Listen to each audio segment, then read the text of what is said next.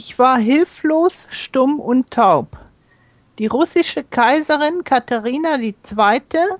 Ließ im 18. Jahrhundert einige deutsche Gemeinden nach Russland übersiedeln, weil sie meinte, dass es für beide Seiten, für diese Deutschen und für Russland, vorteilhaft wäre.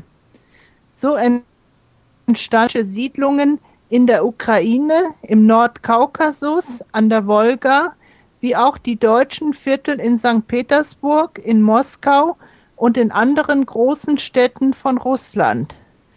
Es gab viele deutsche Bäckereien, Frisiersalons, Bierstuben, Uhrwerkstätten, Mühlen und kleine Landwirtschaftsbetriebe. Die deutschen Übersiedler lernten Russisch, aber sie bewahrten auch die deutsche Kultur und Religion. Alles war in Ordnung und sogar die sozialistische Revolution Anfang des 20. Jahrhunderts störte das Leben der Neubürger nicht sehr. Aber mit dem Anfang des Zweiten Weltkriegs wurden alle Deutschen nach Kasachstan und Sibirien verbannt. Nach dem Krieg sollten sie noch lange Zeit dort bleiben. Es gab dort keine deutschen Schulen mehr, sodass die jungen Russlanddeutschen die deutsche Sprache fast völlig verloren haben. Einige alte Deutsche konnten noch ihren Dialekt sprechen, aber dieser Dialekt war sehr alt. Er blieb so, wie er im 18. Jahrhundert existierte. Nach dem Zerfall der Sowjetunion wollten viele Russlanddeutsche nach Deutschland heimkehren. Aber das war bereits eine verspätete Heimkehr, weil sie kein Deutsch mehr gesprochen, alte deutsche Traditionen vergessen und sich an die russischen Traditionen gewöhnt haben. Eine dieser Übersiedler war meine Cousine Emma. Sie ist im Jahre 1999 nach Deutschland übersiedelt, als sie schon fast 50 Jahre alt war.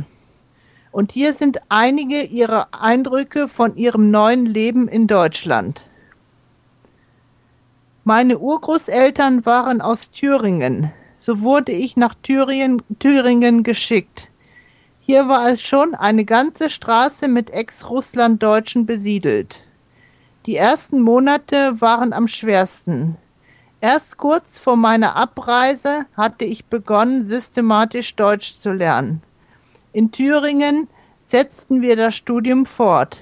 Aber die Gruppen waren groß, etwa 20 Menschen.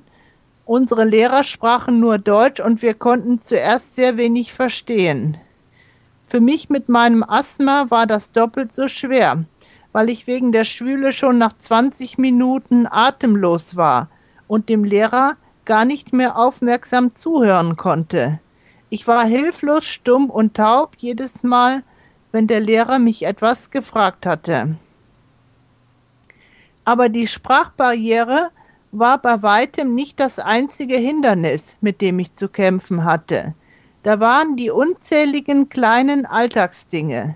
Ich kam beispielsweise mit den Automaten in Straßenbahn oder Bus nicht zurecht. Sie gehorchten mir ganz einfach nicht. Und dann das Einkaufen. Ich konnte nicht richtig erklären, was ich haben wollte. Und ich konnte nicht verstehen, was man auf mein Gestammel antwortete. Ich brauchte einen Bärenführer. Ein deutscher Bärenführer, so hilfreich er wäre, reichte nicht aus, denn er konnte sich überhaupt nicht vorstellen, was ich alles nicht wusste.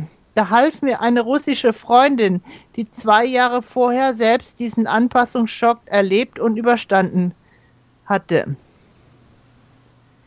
Und dann gab es auch ein Problem mit dem Essen. Wir sind in Russland gewöhnt, morgens zum ersten Frühstück Buchweizengrütze zu essen. Buchweizen gibt es hier nur in Reformhäusern. Das ist ziemlich teuer, aber was schlimmer ist, Buchweizen in Deutschland schmeckt anders als in Russland. Russische Immigranten witzelten. In Deutschland wird der Buchweizen erst noch mit Seifenpulver gewaschen. Und es war auch eine schlechte Idee, alle Russlanddeutschen nebeneinander anzusiedeln. Natürlich sprachen wir immer auf Russisch miteinander, weil die meisten in der Umgebung aus Russland kamen. Jetzt sind schon viele der Anfangsschwierigkeiten überstanden. Aber bis jetzt, 12 Jahre nach der Übersiedlung, fühle ich mich mehr wie eine Russin als eine Deutsche. Nur mein Sohn wird sich vielleicht mit der Zeit als einen richtigen Deutschen bezeichnen können.